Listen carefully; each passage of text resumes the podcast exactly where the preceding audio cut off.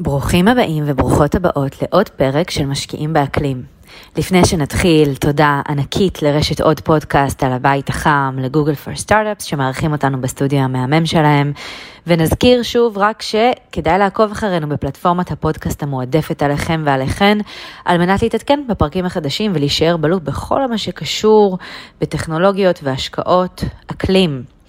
בפרק הזה שוחחנו עם עידן מור, מנהל ההשקעות של קרן האקלים של בנק HSBC, ומה שיצא לנו בעצם זו שיחה שנוגעת כמעט בכל אלמנט שקשור בהשקעות באקלים, החל מקרן ההשקעות של הבנק כמובן, אה, ולמה בכלל הבנק החליט להקים כלי השקעה שכזה, ועד אה, לזום אאוט לסנטימנט הכללי שיש כיום בעולם אה, לגבי השקעות באקלים בשלהי המשבר הכלכלי.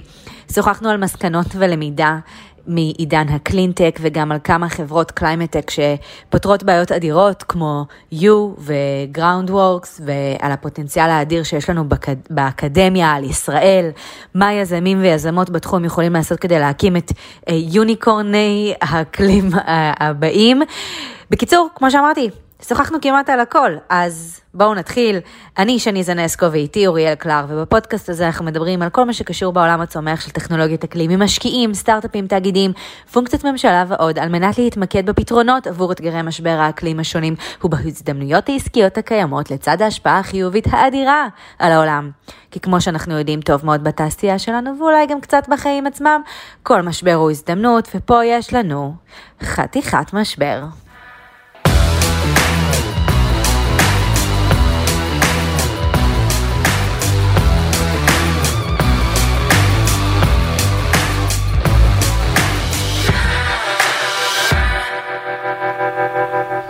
אהלן שני. שלום שלום.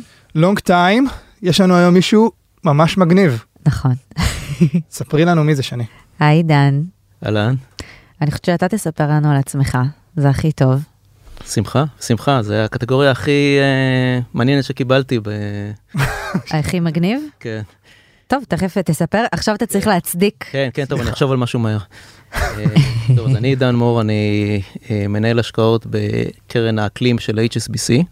אה, HSBC זה בנק גדול מאוד, מנהל שלושה טריליון דולר, ופעיל ב-60 מדינות עם 40 מיליון לקוחות, בקיצור, מפלצת גדולה. ואנחנו קרן שמשקיעה בחברות סטארט-אפ, קרן הון סיכון. אז זה עלינו בקצרה. ורגע, אבל עידן מור לפני HSBC, יש לך קצת... כן, אז ההיכרות שלי עם עולם ההון סיכון מתחילה בערך לפני 20 אה, שנה. אה, סיימתי לימודי מנהל עסקים בפיטסבורג, אה, בבית ספר שנקרא Carnegie Mellon, שם mm-hmm. עשיתי התמחות בהון סיכון, ועבדתי גם בחברה מקומית. וכשחזרתי לארץ הצטרפתי לקרן הון סיכון שנקראת Evergreen, שנקראה Evergreen, הייתה קרן מאוד פעילה בתקופה הזאת, היא השקיעה בתחומים של תוכנה, של semiconductor, של mm-hmm. mobile, עוד לפני שהיה mobile כמו שאנחנו מכירים אותו היום. אה, וגם השקיע בתחום שנקרא קלינטק. או, זו מילה שאנחנו לא אומרים פה בפודקאסט. משהו שרד מאז? יפה, מה ששרד זה לקחים. יפה, אוקיי, זה מעניין. אנחנו אולי אחרי זה ניגע בלקחים. כן, כן, אז עוד נדבר על זה הרבה. כי זה באמת אחד מאבני הדרך המשמעותיות, איך ניגשים לתחום האקלים ואיך משקיעים באקלים. אה, זה גם השם של הפודקאסט. אז mm-hmm. בכלל בכלל אה, בעצם Evergreen באיזשהו שלב הפסיקה את פעילותה ואני פניתי לדרכים אחרות גם עברתי לצד השני עשיתי הייתי מנכ"ל של חברת סטארט-אפ ועשיתי לה turnaround. ותוך כדי שאני עושה את זה מתקשר אליי המנכ"ל של חברת Panoramic Power. Panoramic mm-hmm. Power באותה תקופה נרכשה על ידי חברת אנרגיה אנגלית גדולה מאוד שנקראת Centrica mm-hmm. ושמו של הבחור יניב ורדי הוא היה המנכ"ל. אה, אחד, דרך אגב, אחד מאנשי הבחירות הטובים שאני מכיר, והוא הצליח למכור לסנטריקה, שהם כל כך התלהבו מהטכנולוגיה של פנורמיק פאוור, שהם יפתחו פה בעצם קרן הון סיכון, אה, תאגידית, מה שנקרא corporate fund, אה, וישקיעו בטכנולוגיות גם בישראל, גם באירופה, אבל גם, ב, וגם בארצות הברית, ובעצם ביקש ממני שאני אבוא להקים את הפעילות הזאת יחד איתם. Mm. בקיצור, אמרתי לו, רעיון מדהים, רק זה טיימינג די גרוע, כי אני, יש לי פה עבודה אחרת. אה, אבל אם משהו ישתנה, אני אדבר איתך. אה, זהו, ומשהו השתנה. אז התחלתי לדבר איתו, ובאמת הצטרפתי למאמץ הזה, וגיליתי עולם ומלואו בעולם האנרגיה, עולם האנרגיה עובר, ב, עובר בשנים האחרונות תהפוכות אדירות, זה נקרא טרנזישן, הוא mm-hmm. עובר גם שינויים רגולטוריים מאוד גדולים בחלקים שונים של העולם, גם אה, ביקושים וצרכים שונים של לקוחות, גם הפקת האנרגיה נהפכה מאזור מאוד ריכוזי לאזור מבוזר בקצבים של, בקצוות של הרשת, וגם יש את ה introduction של uh, renewables, uh, ו, וכל הלחץ שזה מפעיל על כל מערכות הייצור האנרגיה, וזה מקום נהדר לסטארט-אפים. במקום שיש שברים וסדקים, סטארט-אפיסטים נכנסים ונותנים פתרונות של אופטימיזציה, של ניהול, uh, ושם מצאנו הרבה מאוד הזדמנויות. אני חייב להגיד שהגעתי לתחום האנרגיה אחרי שהתעסקתי ב, ב, בהשקעות סיד בתחומים של סופטוור, ופתאום העולם הוא עולם שונה. Mm-hmm. פתאום אתה צריך להבין על מה אתה, במה אתה משקיע, כי זה life cycle שונה לגמרי. Uh, חברות האנרגיה בארץ היו undervalued, ו, והיו יחסית מעטות. ובעיניי זאת הייתה דווקא הזדמנות. על איזה עד שנים אנחנו מדברים? אנחנו מדברים uh, על 2007, 2017 mm-hmm. עד, uh, עד לא מזמן. Mm-hmm. אז uh, אני אתן לכם דוגמה אחת, כאילו, דוגמה מעניינת. Mm-hmm. ההשקעה הראשונה שעשיתי ב Centrica, אחרי שהצטרפתי, הייתה חברה שנקראת, ששמה היה Driivz, עדיין, mm-hmm. אתם מכירים אותה? Driivz, כן. וכשהלכתי לפגוש את החברה בהוד השרון, יש שם 17, 17 עובדים. אה, דורון פרנקן המנכ"ל, אה, וחברה שהיא אה, בבעלות של משפחה. עכשיו, לא חברה שבתור קרן הון סיכון היית שמח להשקיע בה, אבל מה שגילינו שיש להם לקוחות גדולים מאוד בארצות הברית ובאירופה, יש להם טכנולוגיה נהדרת, וככה דגדג לי לבדוק מה אפשר לעשות עם זה. והמנכ"ל היה איש, הוא עדיין איש עם vision מאוד רציני, דורון פרנקל, וביחד אה, בנינו את היכולת להשקיע בחברה. כשהלכתי להסתובב בשוק הישראלי והלכתי ל ecosystem של המשקיעים שאני מכיר מתקופת Evergreen, אמרתי להם, בואו, יש פה השקעה נהדרת, פוטנציאל אדיר, שוק הרכב, אני אומר לכם, אני מגיע מתחום האנרגיה, זה שוק, mm-hmm. שוק הרכבים החשמליים הוא שוק שהולך להתפוצץ. אז הסתכלו ואמרו לי, תקשיב, אה, חברה משפחתית, אנחנו לא יודעים, זה תחום שאנחנו לא מכירים, די היססו, וזה אילץ אותי ללכת לאירופה, ולחפש שם שותפים להשקעה. Mm. ובאמת פגשנו משקיעים מאנגליה ומשקיעים אה, מאירופה שהצטרפו אלינו לסיבוב. הם הבינו במה מדובר. כן, כן, כן, כן. הסצנה של אה, השקעות אנרגיה באירופה היא קצת יותר מפותחת, בגלל mm-hmm. שהשוק שם יותר מפותח. Mm-hmm. כל הנושא של הדה-רגולציה באנגליה, בגרמניה ועוד במדינות אחרות הוא מפותח מאוד. והשקעות באנרגיה הם, אה, זה דבר שהוא, שמכירים אותו היטב. אה, יצרנו בעצם סינדיקט שהשקיע בשלב A, mm-hmm. הפכנו את החברה מחברה משפחתית לחברה שהיא fundable ב ownership של קרנות. ואז בעצם יכולנו לעשות גיוס המשך, ובאמת הגיעו בהמשך משקיעים אסטרטגיים, הצטרפו עוד משקיעים אחרים, חברות רכב, mm-hmm. וכעבור ארבע שנים החברה נמכרה ב... מכפיל uh, מאוד מאוד גבוה, היא נמכרה ב-200 מיליון דולר. Nice. Uh, וזה היה uh, הצלחה שהיא ככה בישרה את, uh, את הסנונית בעוד ב... על בוא הסנונית ב, ב, uh, בתחום הזה של מכוניות חשמליות, והיום כאילו אין שאלה על תחום של מכוניות חשמליות, כן. תשתית לרכבים חשמליים, אנחנו רואים לאן זה הולך. ואין כמו הצלחות כדי לקדם השקעות. ברור. אז היית בסנטריקה זמן מה? כן. ואז... כן, אז מה שקורה בקורפורט ונצ'רס לפעמים, אה, מי שנותן את הרוח למפרשים זה בדרך כלל המנכ"ל אה, והקורפורט, אתה משקיע מתוך הבלנס שיט של החברה. ברור. ואז כשהמנכ"ל מתחלף, לפעמים אה, הרוח נעצרת. ואם אין רוח במפרשים, אז אי אפשר להמשיך להשית את הסירה. כן. ומצאנו את עצמנו שאנחנו מחפשים אלטרנטיבה אחרי שהתחלף המנכ"ל בסנטריקה. אה, והתחלנו להסתכל על, אה, על דברים שהם קצת יותר רחבים רק מעולם האנרגיה, וראינו שיש כל נושא האקלים mm-hmm. הולך וגדל אה, סביבנו, ויש הזדמנויות השקעה שהן מחוץ לעולם האנרגיה שהם מדהימים. ו... ופיתחנו בעצם פרדיגמה של השקעה בתחום האקלים, וחיפשנו שותפים. Mm-hmm. תוך כדי החיפוש פגשנו את HSBC, אחד הבנקים הגדולים בעולם, בבסיס שלו בלונדון. אה, וראינו שיש אליימנט, יש אה, אה, השתלבות די, די, די יפה עם היעדים של החברה.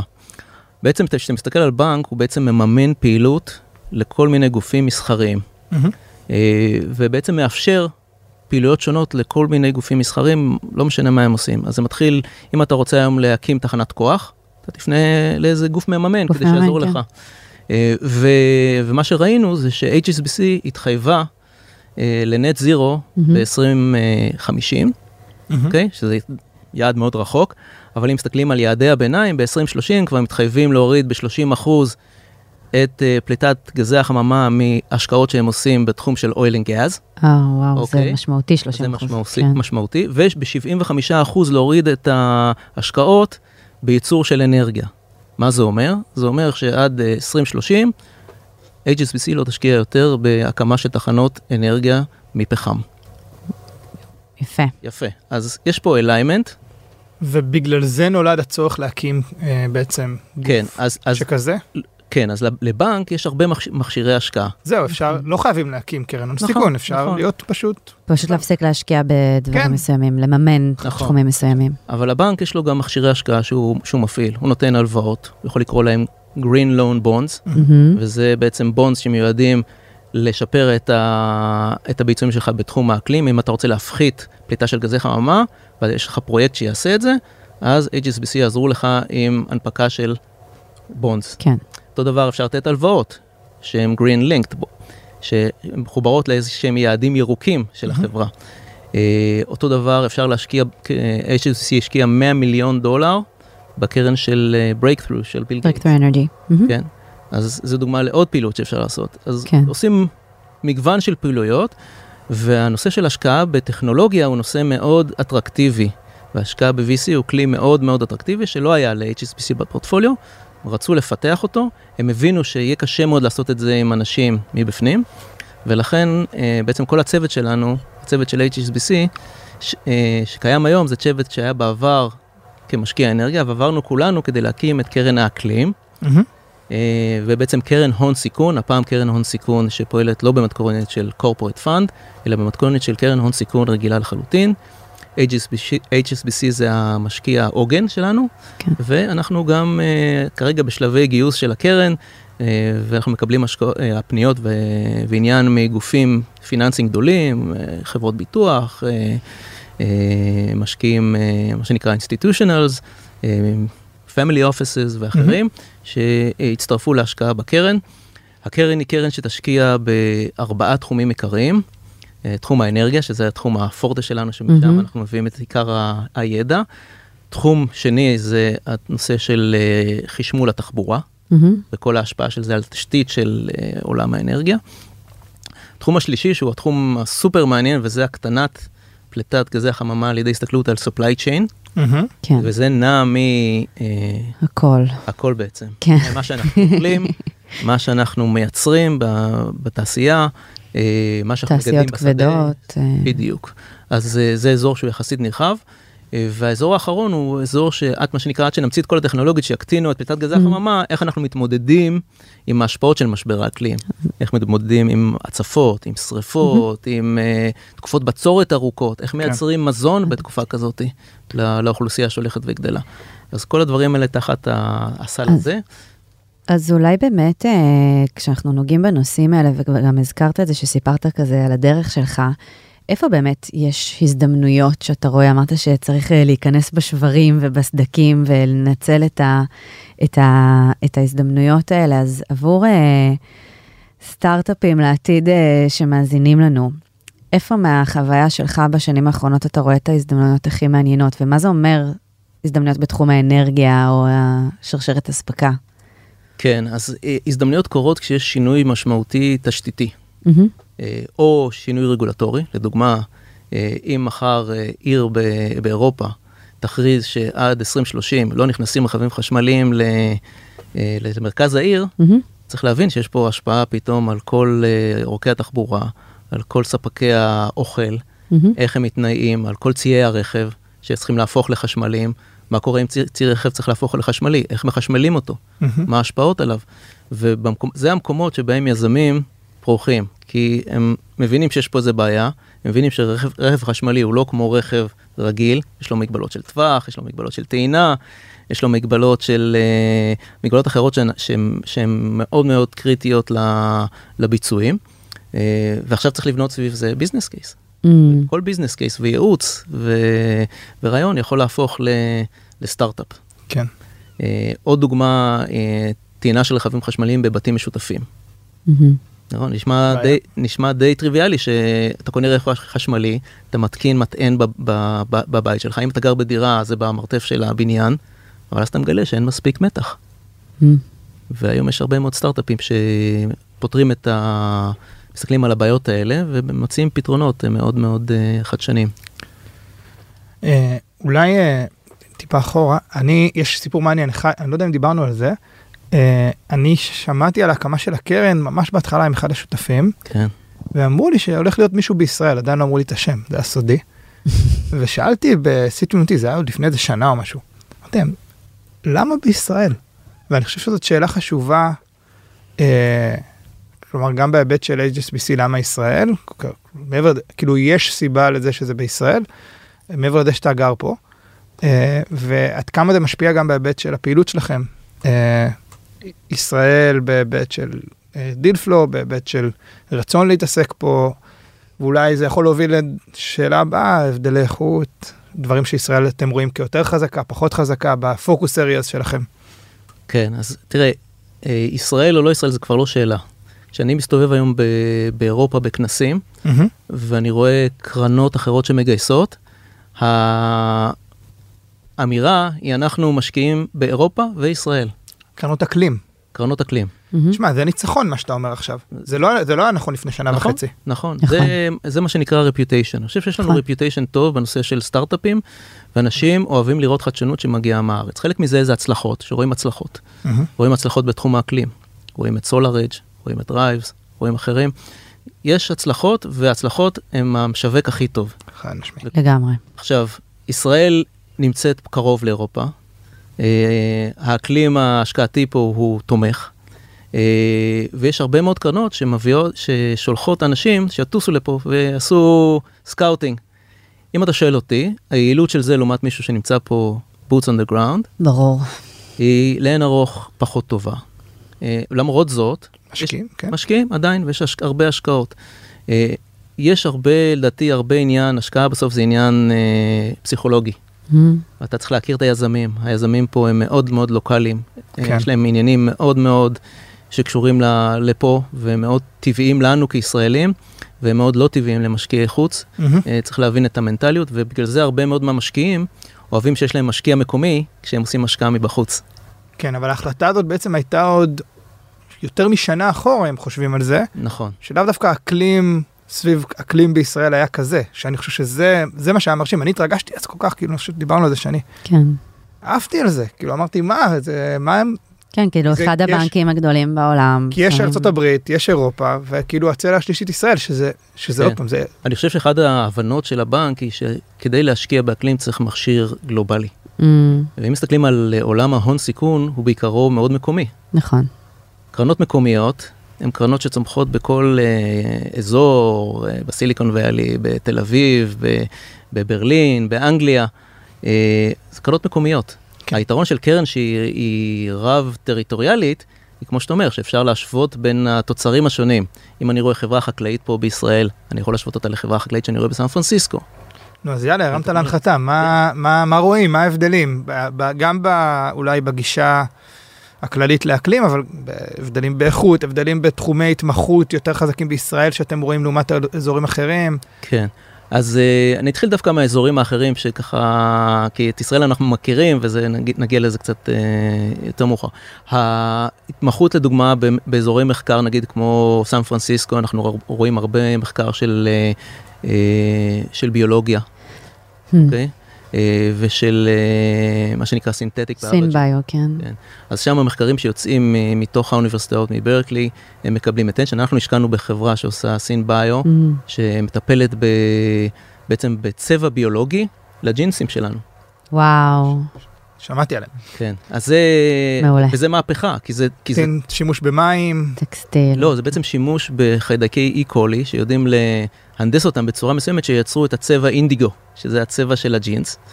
אה, היום תעשיית הצביעה של ג'ינס לדוגמה היא תעשייה מאוד מאוד מזהמת. גם בגלל שייצור של החומרים הכימיקליים לנוזל שצובע את הג'ינס, וגם בגלל ה... אה, שהחומרים הם לא ריסייקבל. אז משחררים אותם לנהרות, כן, וזה וזה מזהם. מחלחל למי לא רק תהום. שמחלחל, יש, יש אגמים כחולים אוי ואבוי. בסין, יש כלבים כחולים, ויש חיות עם כמה עיניים, יש דברים מזעזעים. ידעת את זה? עכשיו, אנחנו לא, יודע, אנחנו לא יודעים את זה. עכשיו. חלק, חלק מהעניין זה שאנחנו כצרכנים, יש לנו השפעה על מה שקורה. וחברות הג'ינס הגדולות יכולות להשפיע על מה, איך ייצרו את ה... אבל מעניין שדיברת על אה, אקדמיה בהקשר הזה, כלומר אמרת יש חוזק אקדמי בסן פרנסיסקו של תחום מסוים וזה גורם לכם לזהות נכון. את זה כאיזשהו cluster או hub. נכון. מעניין. נכון. וכשאנחנו מסתכלים על טכנולוגיות שיוצאות ממרכזי מחקר, mm-hmm. זה מאוד מעניין. אה, בישראל לדוגמה, יש, אה, יש לנו את המכון הוולקני, mm-hmm. ויצמן, נכון. חברות נהדרות יוצ... יוצאות מהמקומות האלה על מחקרים ש... שעשו במשך שנים. אה, דוגמה לחברה כזאת זה חברת Groundwork, שיצאה מהמכון הוולקני, נכון. בוגרי, אה, בוגרי המכון הוולקני. אה, הצטרף אליהם יזם שהוא יזם סדרתי. אני השקעתי בו פעמיים, גם, ב... גם. יפה. כן, גם. ב Centrica וגם ב Evergreen. ואם אתה שואל אותי, או אם אתם שואלים אותי מה, מה הדבר שהייתי רוצה לראות, זה הרבה יותר יזמים מתחומי הסייבר ומתחומי התוכנה, שיודעים לעשות את המעבר הזה ולזהות פוטנציאל במרכזי המחקר.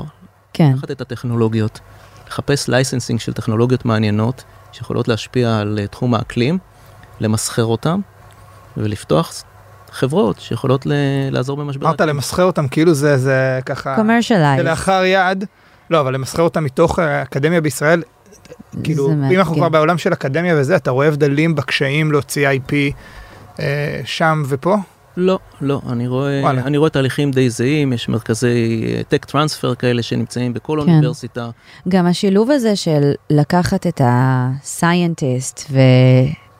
ו- ולשלב אותו עם אה, אה, מנכ"ל או מנכ"לית שמגיעים באמת מתחום, מתחומים אחרים שזה זה דברים שהם קורים לדעתי אה, בכל גיאוגרפיה. נכון, אה, ואנחנו כן רואים, אני חושבת שגם אני וגם אוריאל, אה, אה, הרבה מהזמן שלנו ביום יום זה על שיחות של אה, יזמים אה, שעוברים מסייבר ל- לתחום, נכון, נכון, והחיבורים האלה הם חיבורים חיוניים.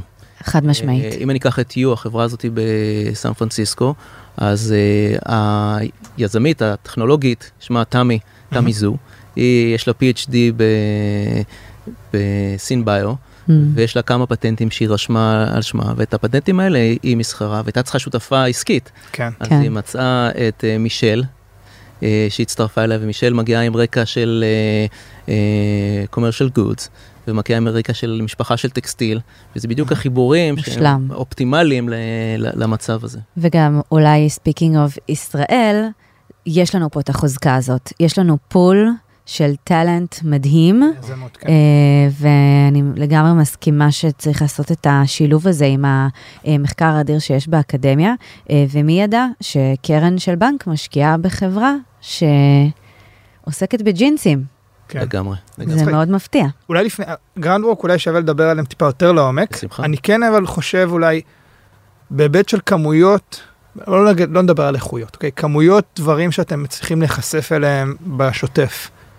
איפה, איפה ישראל אה, עומדת ביחס למה שמגיע מאירופה, אוקיי, אירופה זה הרבה מדינות, אבל אה, אה, יש לך, יש לך איזושהי תחושה לשתף סביב הדבר הזה? כי כאילו, אנחנו יודעים להרגיש מה קורה פה, ואנחנו יכולים להגיד את דעתנו, זה נחמד, יש דוחות שמדברים על ישראל מול העולם שכנראה מחסירים דאטה, אבל אולי אתה בעצם בפוזיציה טובה להגיד אה, איפה במאזניים ישראל נמצאת, בדברים מעני- שמעניינים אתכם, כן, בוא. כן, אז האזורים החזקים יותר בישראל, אה, מה, כפי מה שזיהיתי so far בשנה האחרונה של הפעילות, אה, אזורי החקלאות, החקלאות המדייקת.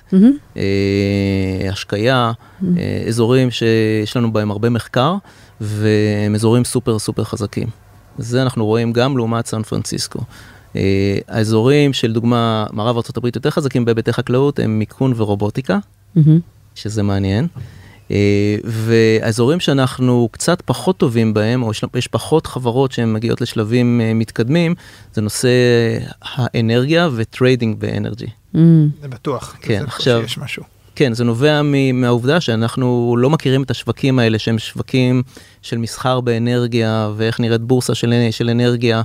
אה, השקענו בחברה בארצות הברית שעושה forecasting של אה, ביקושים של אנרגיה, אבל זה אפשר לעשות רק בשוק מבוזר, שהוא, נכון. יש בו הרבה יצרנים והרבה צרכנים, ו, והשתנות, והוריקנים, ו-renewable שנכנסים, ו, ו, ומיקס של הרבה דברים שהם לא, משתנים כן. ולא פשוטים. אז תחזית נהיית סופר מעניינת וסופר אטרקטיבית לחברות האנרגיה, כי הם מתבססים על זה, הם מתבססים על, צריכים להבין את מזג האוויר, מהמם. צריכים להבין את ההתנהגות של הצרכנים, אה, ואת כל זה הם צריכים להכניס לתוך מה, מה הביקוש לאנרגיה ואיך אני מייצר את האנרגיה שלי, כמה מתוכה אני קונה, מה שנקרא energy שהיא based on fossil fuel, וכמה היא based on אה, renewable, וכמה היא based on nuclear. תגיד, בבקט של אנרגיה אתם מכניסים גם קרבון קפצ'ר, או שאתם לא נוגעים בתחום הזה בכלל? ב- כן. כן, קרבון קפצ'ר הוא, הוא בעצם נכנס לכל דבר שאנחנו מסתכלים עליו. מסתכלים על אוקיי. כמה, מה היכולת אה, אה, להקטין את פליטת גזי החממה, מהמם. ומה היכולת ל- לתפוס כן. פחמן. אז אם, אה, אם דיברנו לדוגמה על Groundwork, שזה סופ- סופר מעניין, לגמרי. מהמם. אה, אני חושב שכשהסתכלנו על ההשקעה הזאתי, אה, בואו נספר רק מה זה Ground כן. רציתי להגיד כן. שאולי לא כולם... אה, כן, אז Groundwork, עבודת אדמה, אה, החברה שבעצם לקחה אה, פיתוח של אה, אה, פטריה שמוכרת הרבה שנים בעולם החקלאי ונקראת mycorrhiza. אה, והיא פטריה שמתחברת לשורשים של הצמח, והפטריה הזאת יודעת להגדיל את שטח הפנים של השורשים, ועל ידי כך להגדיל את היעילות של השורשים. ששורשים בעצם קולטים... הם קולטים את כל הטוב שיש כל הטוב. באדמה, את הדשנים, ואם אתה קולט הרבה יותר טוב דשנים, אז אתה גם יכול להשתמש בפחות דשנים כימיים. ואז בעצם יש לך אה, דשן ביולוגי, שהוא אה, מאוד מאוד יעיל, מפחית את השימוש בד- בדשנים כימיים, אה, מאוד אקולוגי, משפר לך את התפוקה של, ה, של השדה של, של, ה, של כמות הייצור שלך, ועוזר לך גם להיות הרבה יותר יעיל בתקופות של בצורת. מהמם. אז זה דבר אחד. עכשיו, מה, מה גילו לאורך, לאורך השנים? שהמיקוריזה הזאת, הפטריה הזאת, יודעת גם לקלוט פחמן, כי כל יצור כזה, שהוא יצור... לגדול, כן. צריך לגדול, הוא צריך פחמן. אז הוא לוקח את האנרגיה מהפוטוסינתזה של הצמח, מעביר אותה לפטריה שהיא גם צריכה בשביל הפעילות שלה, והפטריה הזאת שומרת את הפחמן בתוכה. זה בעצם איזה מין מקלט פחמן. שזאת הדרך הכי טבעית ויעילה בעצם נכון, זה לתהליך בעצם מה הזה. שהטבע עושה כבר שנים. נכון. עד שבאנו והתחלנו לעשות, אה, לחרוש את השדות. לרסס את ה... ולרסס ולהרוס את כל מה שקורה מתחת לאדמה. יש חיים שלמים מתחת לאדמה שצריכים פחמן. ואם נדע אה, לשמור את הפחמן באדמה, אז נוכל גם לקבל על זה כסף. כסף. קרדיט. כן. אז היום אם אפשר לקבל כסף על קרדיט, אז חקלאי שמשתמש בתוסף הביולוגי הזה, לא רק שהוא משפר את הביצועים שלו, הוא גם בעצם גידל עוד תחום של גידול, כסף. כסף גדל לא בעצים, גדל בקרקע. גם בקרקע. בדיוק. אז זו דוגמה לחברה שמה שנקרא has it all, אה, סופר מעניינת. אם היית שואל אותי לפני שנה אם אני הולך להשקיע בחברות חקלאות, הייתי אומר לך לא, אני שאלתי אותך, ואתה נכון. אמרת לי לא. נכון. כן, אבל אה, כן, אבל זה חלק, זה חלק אינטגרלי. זה אה, מה... אני חושב שאחד מהיתרונות של להיות בהון סיכון, זה שאתה חייב להיות סקרן מטבעך. וואי, לגמרי. ואם אתה סקרן אז אתה מגלה עולמות חדשים. ואתה מגלה עולמות חדשים, אתה מגלה שיש שם אנשים נפלאים ויש שם טכנולוגיות מדהימות, וצריך רק ל... להביא את כל הדברים שלמדת במהלך השנים בהשקעות בהון סיכון לתוך ה... תשמע, הסיבוב של Groundwork היה, אה, אם אני לא טועה, 20 מיליון דולר, נכון? ואתם הובלתם אותו. לא, הוביל אותו חברה אה, קנדית, אנחנו הצטרפנו. הצטרפתם, אוקיי, אני זכרתי שיש לכם, כן, אתם כתובים בגדול שם איפשהו. נכון, נכון. דיברת על אה, דברים שלוקחים את הדברים שלומדים תוך כדי השנים של ההון סיכון, ובהתחלה אמרת שיש אה, לקחים אה, מקלינטק, כן. ואני רוצה דווקא לחבר את זה למה שראינו בשנה האחרונה. ה capital markets, אנחנו יודעים, אם שום, לא יודעת מתי יאזינו לפרק הזה, אבל אנחנו בינואר 2023, אז כולנו נזכור מה קרה בשווקים בשנה האחרונה. אה, ויש לנו נתונים, ואנחנו מרגישים את זה כל אחד אה, בחלקו אה, בתעשייה, ששוק הקליימטק הוא יחסית מאוד מאוד יציב היה השנה. ואני תוהה אם יש לזה קשר גם ללקחים מהקלינטק, לאותם הלקחים. כן. אז אני חושב שקודם כל צריך קצת להיכנס לנתונים ולהבין מה, מה השתנה בעקבות המשבר. מהמם. Uh, אז אם מסתכלים על הון סיכון באופן כללי, הוא מורכב מכמה, מכמה רמות. ככל שאתה יותר קרוב לשוק, מהמם. אתה מושפע יותר. לגמרי. קרנות ה-growth, הקרנות הגדולות, ה-TPG רייס, כל. הקרנות שגייסו מיליארדים, הן משקיעות בחברות מאוד מאוד גדולות שהייעוד שלהן הוא להיות מונפקות, מהמם. וכשאין הנפקות או שאין SPAC ים, אז בעיה. אז מה בעיה. ה exits? כן. אה, קרנות שנמצאות בשלבים יותר מוקדמים, אה, נגיד A עד C, כמו הקרן שלנו, מהמם. מסתכלות על חברות שיש להן טווח זמן הרבה יותר ארוך, ואז הן פחות אה, מושפעות מה, ממה שקורה בשנתיים הקרובות. בעצם אנחנו צריכים לדאוג שלחברות שאנחנו משקיעים בהן, יהיה מספיק אה, runway. cash ומספיק runway לעבור את התקופה הקשה. חברות שמשקיעות ב seed, קרנות שמשקיעות ב seed, כן. זה בעצם המקום הכי טוב להיות, כי אתה, כן. יש לך עוד הר, הרבה זמן. venture capital כ asset class הוא יחסית מנותק ממה שקורה בשוק, וזה מה, ש, מה שדיברת עליו. מה שראינו בשנה האחרונה, זה שבתחום האקלים, כמות ההשקעות בקלינטק לא, לא השתנתה.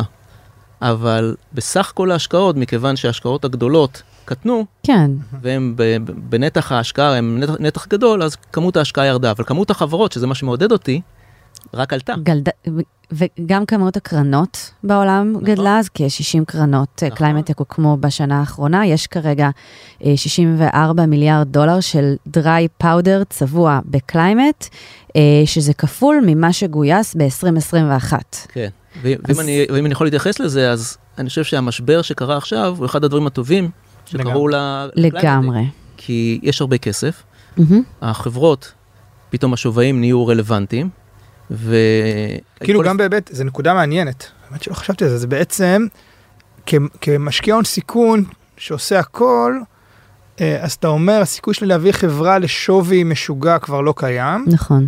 ולכן האלטרנטיבה של אקלים היא לא כזאת גרועה, כי אוקיי, אני לא אהיה יוניקורן תוך שנתיים באקלים, כי זה אקלים, אבל גם לא תהיה יוניקורן תוך שנתיים לא באקלים, כי, כי הכל בבלגן. כן, וזה סנטימנט גם שאנחנו מקבלים מכזה עבודה עם קרנות ג'נרליסטיות, מהמם. שפתאום זה כזה לא מדד. כאילו האלטרנטיבה האטרקטיבית של לא אקלים היא כבר לא אטרקטיבית כבעבר. נכון, כן. נכון. אז uh, אני חושב שככל שאנחנו מתקדמים, אם- זאת אומרת, אם היית שואל אותי, אם הייתם שואלים אותי על ה... על, על הקלין, אם הדיון הזה היה נערך לפני שנה, כן, היינו מדברים אחרת, אבל היום כשאנחנו רואים גם את הצמיחה נכון. של ההשקעות, גם את המשבר הנוכחי, גם את ההצלחות שיש בתחום הקליימטק, אני חושב שיש פה הזדמנות נהדרת. ועוד היבט, לא פחות חשוב, בה- בהיבט האנושי. מפטרים מלא אנשים, עכשיו זה. מזעזע, ומשפחות וילדים וזה. אבל האנשים האלה יכולים לקום בבוקר ולהגיד, רגע, רגע, עבדתי עד עכשיו פה, ומה בא לי לעשות בדבר הבא? אה, אז בהיבט הזה גם יש הזדמנות אנ- אנושית בעצם, ש. שתביא לבנייה של חברות חדשות, או העסקה של האנשים האלה בחברות אקלים, ואז אז יש פה עוד היבט של... אה, הזדמנות, ואני רק אוסיף למה שאמרת, אמ, זה שגם יצא דוח על בסיס הנתונים של LinkedIn, שהם טוענים והם מספרים גם איך מלבד התחום הטכנולוגי, בעצם כל העבודות בעשור הקרוב יהיו איכשהו קשורות ב climate. כי בעצם כל חברת קליימטק שקמה, ייתכן, יש סיכוי גבוה מאוד שהם ממציאים תפקיד, תפקידים חדשים ב climate. ב Groundwork גייסו עכשיו carbon expert. נכון. נכון, ו carbon expert זה עוד אה, דוגמה כללית. יש כל מיני דברים סופר נישתיים וסופר מגניבים אגב, אה, שגם צריך לחשוב על זה, ואני חושבת שזה נורא נורא מרגש בתוך, תוך, בתוך כל המשבר הפיננסי שהעולם חווה, אה, ואנחנו רואים נהירה גם, אגב, speaking על אה, ה valley בסן פרנסיסקו, גם שם זה, יש נהירה לא רק של מפוטרים, של עובדים, כן. אה, שהולכים לתחומים האלה, עוזבים את מטא ומקומות אחרים בשביל לעשות דברים בתחומים האלה. עוברים למציאות האמיתית, שהיא צריך לטפל בה. אז עידן, אם אני עכשיו יזם, מתי אני פונה אליך, אה, ועבור מה, ומה, ומה תיאורטית אתה יכול לספק? אה, אז קודם כל היצע וזה, אבל כאילו השאלה היא מתי הזמן הנכון לפנות אליך ואיזה פרופיל של חברות אתה מסתכל עליהן. כן, אז אני אתחיל באופן כללי, אני חושב שחשוב מאוד שיזמים יבינו אחרי איזה כסף הם צריכים לרוץ. נכון. כי לפעמים לרוץ אחרי המכשיר הלא נכון זה פשוט מבזבז הרבה מאוד משאבים. אה, הקרן שלנו משקיעה בשלבים של, אה, שבהם לחברה כבר יש product market fit. ולחברה כבר יש מכירות. אז חברות שהן רק בשלב הרעיון, זה עוד שלב אה, מוקדם להגיע אלינו. מכירות. מכירות. אה, עכשיו, למה אנחנו עושים את זה? למה אנחנו עושים את זה? אחד מלקחי קלינטק 1 mhm. אה, עבורנו, זה שכדי להצליח בקלינטק, שהוא- ב climatech, שהוא תחום מאוד מאוד רחב, ראינו, אנחנו משקיעים מאנרגיה ועד אה, ג'ינסים. חקלאות וג'ינסים וייצור מזון, צריך ל, בעצם ל, קצת להתפקס, mhm. אה, בגלל שקרן הון- שקרן הון סיכון, התקופה שלה היא עשר שנים. נכון. אז הדבר הראשון שאנחנו עושים זה לצמצם את, את כמות הזמן שאנחנו מסתכלים עליהם. mhm. ובעצם אנחנו מתחילים את, ה- להסתכל על החברות מרגע שהם הגיעו ל market, ל product market fit, שזה בערך בין 5 ל-7 שנים אחרי שהם הוקמו ב climate. mhm. ואז אנחנו מקצרים את הזמן מהרגע שהחברה מוכרת עד שהיא נמכרת. כן. אה, וזה הפוקוס שלנו. ככה אנחנו בחרנו את האסטרטגיה שלנו ועשינו את המתמטיקה על הדבר הזה והבנו, תראו, בראש ובראשונה אנחנו קרן פיננסית. כן. ה drive שלנו הוא להשיא רווחים למשקיעים שלנו. כן. ואנחנו עושים את זה באזור שהוא האזור הכי מעניין והכי חשוב בעולם. mhm. אבל אנחנו לא מתבלבלים, אנחנו לא משקיעים פילנטרופיים. בסדר? אנחנו משקיעים בתחומים שהם סופר רלוונטיים למשבר האקלים, הם מדידים.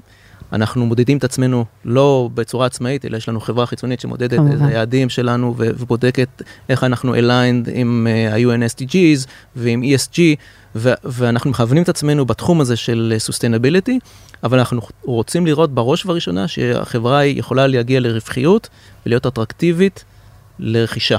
כן. שזה ה... הנקודה אבל של חברות מוכרות, מסתכלים על ישראל, ואתה מסתכל על ישראל, tricky. חותך לך מלא, את, את הרוב. נכון. אז את הרוב נחתך, ואז חקלאות באמת זה מקום שיש בו חברות שמוכרות חוזקה. יחסית לעומת אה, כן. דומיינים אחרים. אז אני- אני יכול להגיד שאני באופן אישי מלווה חברות גם בשלבים יותר מוקדמים. כן, ברור. אני אוהב לדבר עם יזמים, אני עוד בשלבים המוקדמים, כי די ברור לי שתוך שנה-שנתיים הם יגיעו ל pipeline שלנו. אבל אבל חברה למשל, סתם אני מנסה לחשוב בעולמות האנרגיה, יש חברות שעד שהם ימכרו משהו, ימכרו, ימכרו, וואלה, ייקח זמן.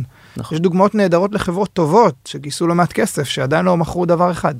כן, וזה, וזה בעיה בעולם ההון סיכון, כי ה- צריך לזכור עוד אחד מהלקחים של, אה, של תקופת הקלינטק, הרבה מאוד כסף זרם לסוג השקעות שלא היה נכון להון סיכון. נכון. אם ניקח לדוגמה מימון של פרויקטים אה, לפריסה של אה, מערכות סולריות. זה כסף של הון סיכון לא מתאים ל- ל- לסוג הזה של, של השקעות.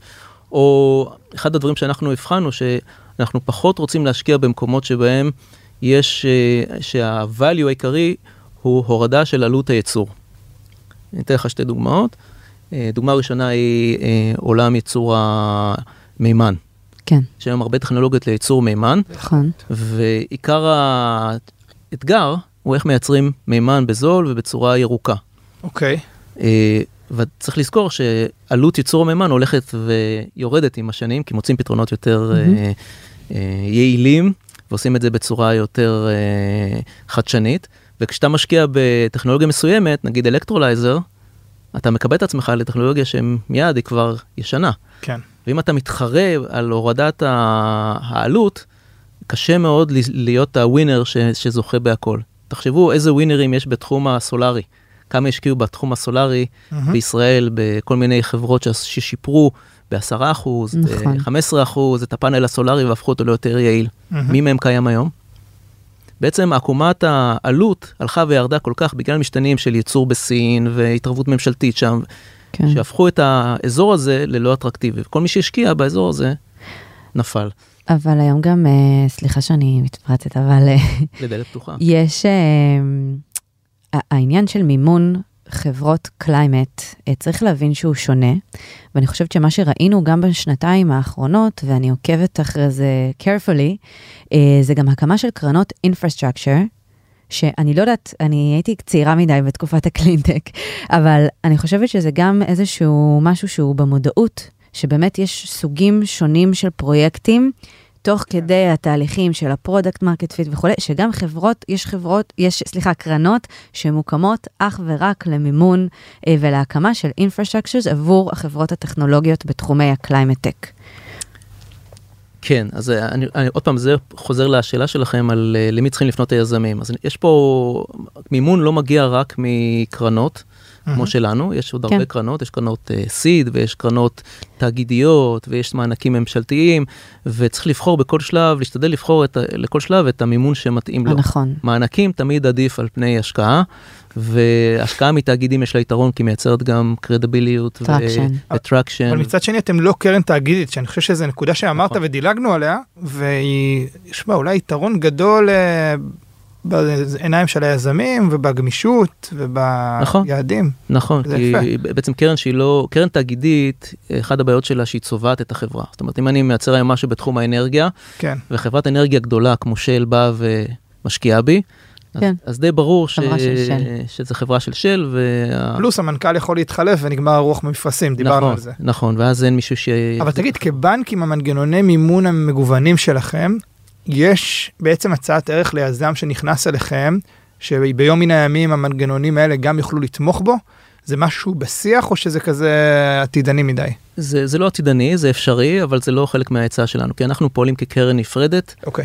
אה, ואם יהיה היתכנות נגיד לחוב, אז אני מניח שהבנק ש- ש- שלנו יוכל להתחרות על מוצר חוב יחד עם הרבה מאוד חברות אחרות כן. שיש להן את המוצרים האלה. זה לא, לא ש... פלוס יש לו, כן, יש לו אינטרס כי הוא משקיע בחברה דרך הקרן. כן, אבל לרוב אה, זה, זה די אה, ממודר. אני גם לא, לא... אני חושב שזה זה, זה נהדר, אני חושב שהצביעה הזאת היא מסוכנת, לא ש-HSBC זה איזה צביעה, אתה יודע, כמו צביעה של, פיננסית, כן. כן, זה הצביע- יחסית ניטרלי. יחסית ניטרלי מראש, אבל יש לזה, יש לזה יתרונות ב, באמת בגמישות וביכולת להביא עוד שותפים. ערך. קרדיביליטי פיננסי גם לחברת climate tech, שהרבה פעמים... בדיוק. אני חושב שאחד ה... אחד הדברים שאנחנו מוצאים אצל אה, חברות בשלב הזה זה את ההיתכנות הפיננסית, Mhm. ואם אה, אה, קרן ההון סיכון של HSBC בחנה חברה כן. ומצאה שהיא financeable־ית, אז זה איזשהו... בטח כזאת שאומרת שתמכור פחמן מהקרקע. כן, אז, אז יש בזה יתרון, ובנוסף, יש גם את הרשת האדירה של HSBC, של לקוחות. כמובן. אה, שאנחנו אה, יכולים להכיר את החברות שלנו ללקוחות שלנו, ובעצם אם יש לנו לקוחות שהם נגיד אה, אה, חברות אה, real estate בכל מיני מקומות בעולם, חברות שמחפשות דרך כן. להשביח את הקרקע על ידי טכנולוגיות חקלאיות, אז יש פה כן. יתרון ל... בכמה חברות השקעתם עד עכשיו בעצם? אה, בעצם השקענו בשלוש חברות, יש לנו עוד שתי חברות ב pipeline, אה, אחת באירופה ועוד אחת בישראל. והמטרה ל-2023 שזה, שזה מספר או שזה כזה כמה שיותר. כמה שיותר זה מספר טוב. כן. אה, אני, אני חייב להגיד שיש deal flow מעולה. גם בישראל, גם באירופה וגם בארצות הברית. אה, הוא משתפר עכשיו כש... בתקופה הזאתי, אה, הוא כן. גם נהיה רלוונטי. זהו בהיבט האטרקטיביות של השוואים. כן, כן. ובסוף אנחנו צוות לא גדול, ואנחנו צריכים לתעדף גם את הבחירות שלנו, והשיקול העיקרי שלנו זה כמובן הצוות, שאנחנו ברור. עובדים איתו, והיזמים ש... שבאים אלינו, אה, זה השיקול העיקרי. אה, אחרי זה יש את השוק, ואחרי זה רק, רק בסוף הטכנולוגיה, שזה מעניין. שזה, שזה מסר חשוב אני חושב שהוא נכון לא משנה באיזה שלב נכון. אה, ולא משנה באיזה ורטיקל באקלים. אה, ו- ולפיכך גם אנחנו אמורים להיות אופטימיים, אמרת קרן של עשר שנים, אז אתה תחווה את כל הגל יזמים המשוגע שצומח עכשיו ובונה חברות, וואו. אתה תפגוש אותו עוד, אה, לא יודע, שלוש שנים.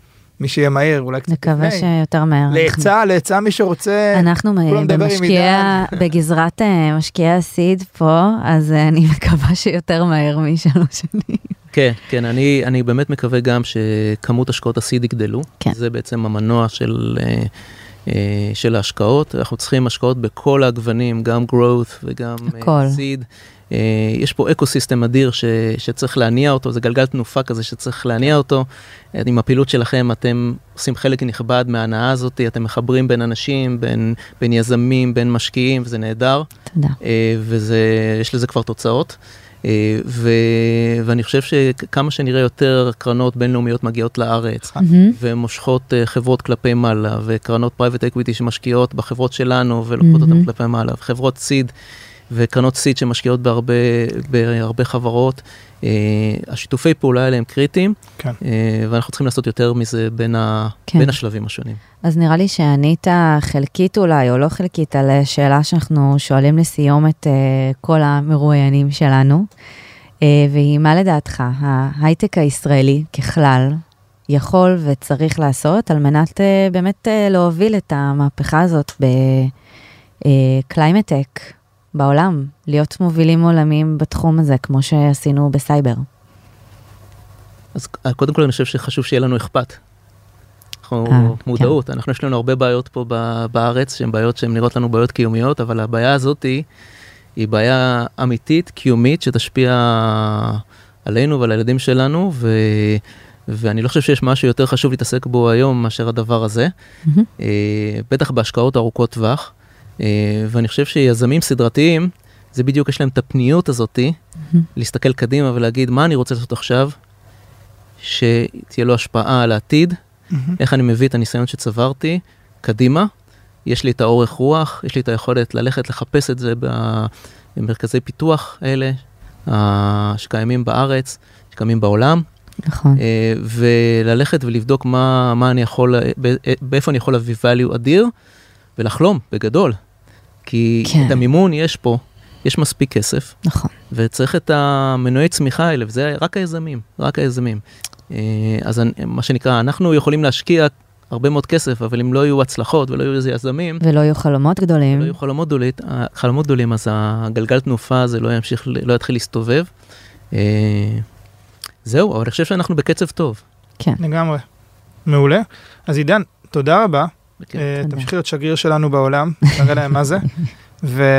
ויאללה, בהצלחה לכולנו. תודה. תודה רבה. ביי ביי.